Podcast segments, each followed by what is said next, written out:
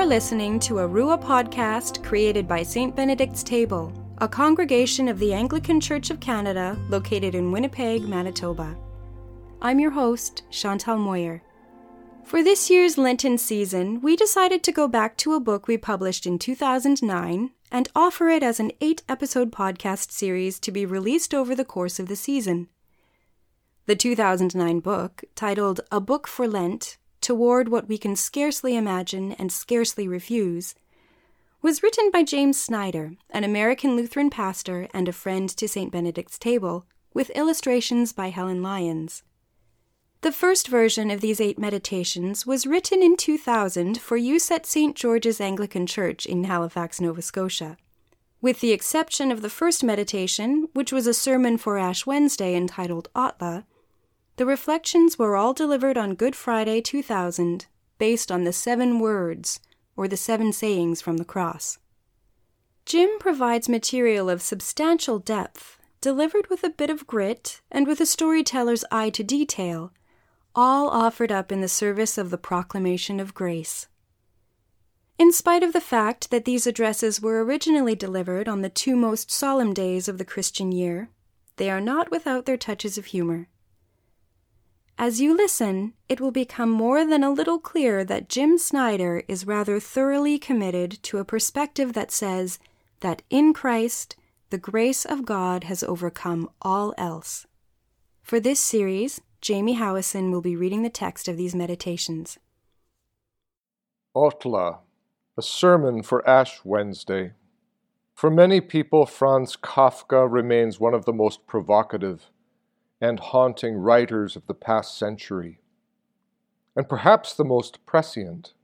He was a Jew who lived in Prague but spoke and wrote in German, and was thus doubly displaced, an archetypal resident alien. In 1910, he wrote a novel that concluded with the main character boarding a train bound for an unknown destination. It was a bright blue day. The hero was happy and innocently hopeful as he boarded that train. Yet it's an eerie scene, unsettling, a most unsatisfying conclusion to the story. It made me shiver when I first read it, and again when I reread it. There is no sense of resolution. It's just not there. This train, you wonder, why is he boarding it? And where is it taking him? The novel remained unpublished until after Kafka's death in 1924, and readers puzzled over it, wondering the same thing. Where on this bright blue day might this train be going? Of course, like most of Kafka's greatest work, this book was never finished. Perhaps if he'd gone back to it and finally completed it, the destination of this mysterious train would have been revealed, but he could not finish it. In 1910, he could not penetrate the great blue horizon in which that train disappeared. No one could until three decades later. Kafka, as I said, died in 1924, but was survived by three sisters, and each one of them did live long enough to board that train and each one of them discovered where it actually went. The youngest sister is the one that interests me here. Her name was Ottla. Although she shared her brother's tragic sense of responsibility for good and evil, temperamentally and neurologically she was his polar opposite. Kafka could see, Kafka could write, but he seemed unable to live. He could never really live, he could only write. Ottla, on the other hand, could also see, but she could not write. She could only live. From her youth, she was impish and rebellious, passionate, willful. She grew into a dynamic spirit of a woman, a practical and political visionary. She was everything Kafka was not. What her brother wrote in those nocturnal hours alone in his room Ottla lived in broad daylight out in the world, acting out his wildest and most impossible dreams throughout her life, especially at the end. She defied her autocratic father, as Kafka himself never could. She married a prominent Gentile and enjoyed a healthy life. Working the land and raising a family, she was free from the psychological tyranny that afflicted her brother. But then, in 1940, the Nazis started rounding up the Jews. Fortunately, her marriage to an Aryan rendered her exempt from death. A curious status to have bestowed upon you, isn't it? That's what she thought. In fact, being who she was, she was repulsed. Her moral sensibilities made it impossible for her to accept this privileged status. In her eyes, it violated everything she believed in, and even corrupted the very essence of her marriage. Inscrutably, yet inevitably, like one of Kafka's own stories, she thus formally divorced her husband, whom she loved, and became a Jew once more. No, if they are not exempt from death, then I will not be either. So, having no choice, they rounded her up too.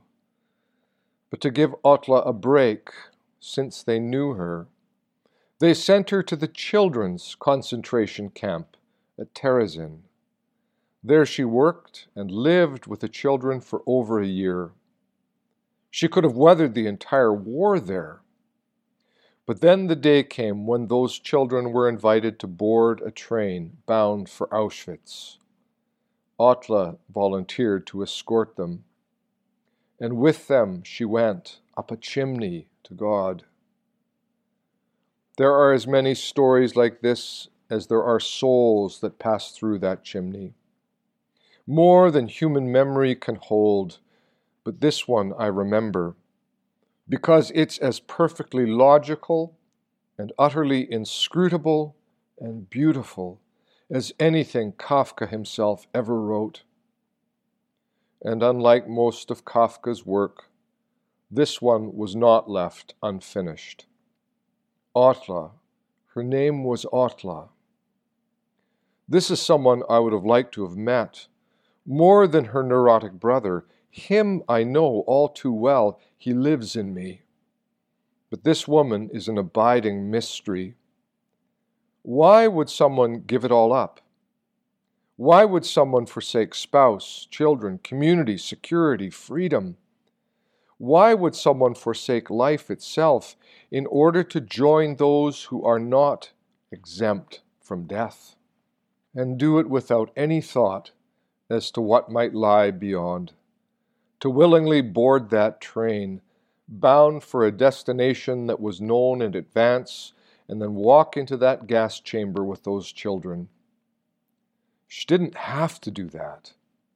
No one took her life from her. She gave it of her own accord. Sound familiar? Who are these people who do this? What do they know that we don't? And how can this be so perfectly logical and utterly incomprehensible and beautiful at the same time? This is not a time to address those questions. This is a time to invite you to pursue them further and further as we follow a lowly Galilean on his journey to the cross. Those same questions will be asked of him, too. But the closer we approach, the greater the mystery, and the further our questions will recede. For it is not answers that we need. Answers come easy and cheap, but life, new life, the kind of life that comes only through encountering this one who went up a chimney for us. We are dust, and to dust we shall return. There is no escaping that. There is no denying that. But we have heard of something more, and we are beckoned to follow the one who goes into the wilderness before us, goes through the wilderness with us, towards something that in the dim light of this new beginning we can scarcely envision, but scarcely refuse. In the name of the Father, and of the Son, and of the Holy Spirit. Amen. That was Jamie Howison reading a Lenten reflection written by Jim Snyder. Please consult the show notes for a link to a web post on which each episode in this series will be posted as it becomes available. On that post, you will also be able to view some of Helen Lyon's artwork from the print edition of the book. The music for this series is by Steve Bell and is used with Steve's blessing and by the good graces of Signpost Music. If you would like to know more about our work or provide some support for our online ministry, please visit us at stbenedictstable.ca. I'm your host, Chantal Moyer. Thanks for listening. Were you there when they crucified my Lord? Were you there when they crucified my Lord?